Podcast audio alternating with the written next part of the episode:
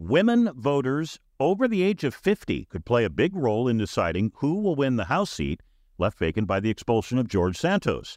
That is according to a new analysis of voter rolls sponsored by AARP New York. That special election in the 3rd District, featuring Democrat Tom Suozzi and Republican Mazi Pilip, is February 13th. Beth Finkel, AARP New York State Director, joins us on the record on WCBS. Beth, good to talk with you today. So, what did this analysis of the voter rolls tell you?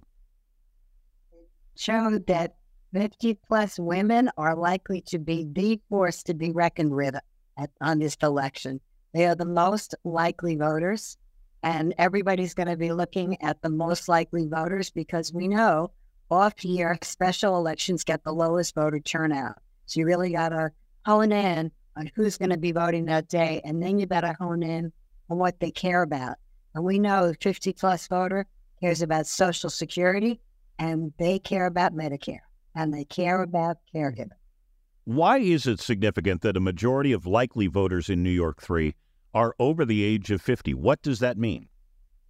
Well, it's just it's the historical record. We have gone back to 2020 and over and over again, it is the 50 plus who's the most significant voter.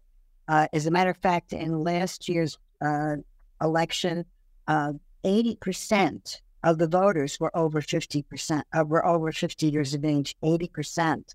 So again, when you're looking for votes, you got to go where they are or where you're pretty sure they're going to come out from. So that's the part of it. The other part is that 30% of older women are, 32% of older women are likely voters.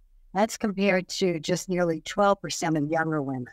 So again, the older 50 plus woman who's going to be your likeliest voter. Interesting. It's followed by Republican men and then Republican women. Right. I was going to ask you, were you able to break down this 50 plus female uh, block by party affiliation? Does it, it show you which way they lean? Well, uh, in terms of registration, it's Democratic women are the most likely. Um, and then it's Republican men, um, and then Republican women uh, which follows pretty closely behind. So that's that's not surprising either. You mentioned earlier that special elections, especially off year, have a uh, typically low turnout. Do you expect a decent turnout for this one, the special election in New York 3?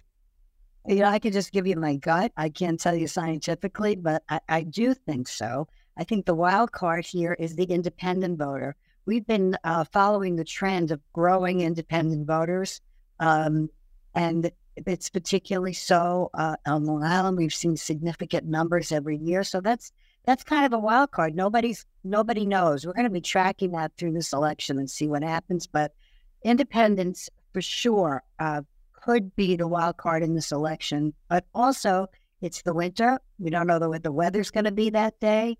Uh, so, and again, you know, special elections don't normally get the attention but the eyes of the nation are on this election this year, uh, especially with the slim uh, difference in Congress between Republicans and Democrats. Every seat is really crucial at this point. So, finally, I don't want to ask you to be a prognosticator, but does your analysis of the voter rolls show either candidate, Pilip or Suozzi, having an advantage? we really don't look at that. What we look at is where do they stand on the issues that are most important to the 50 plus and uh, we're going to be looking at where they stand, and we're going to ask the voters to ask them where they stand on Social Security and caregiving, because that's what our members are telling us is, is most important. All right. Again, that special election in New York's 3rd Congressional District featuring Republican Mazi Pilip and Democrat Tom Suozzi is February 13th. Beth Finkel, AARP New York State Director, thank you for talking with us today. Thank you, Steve.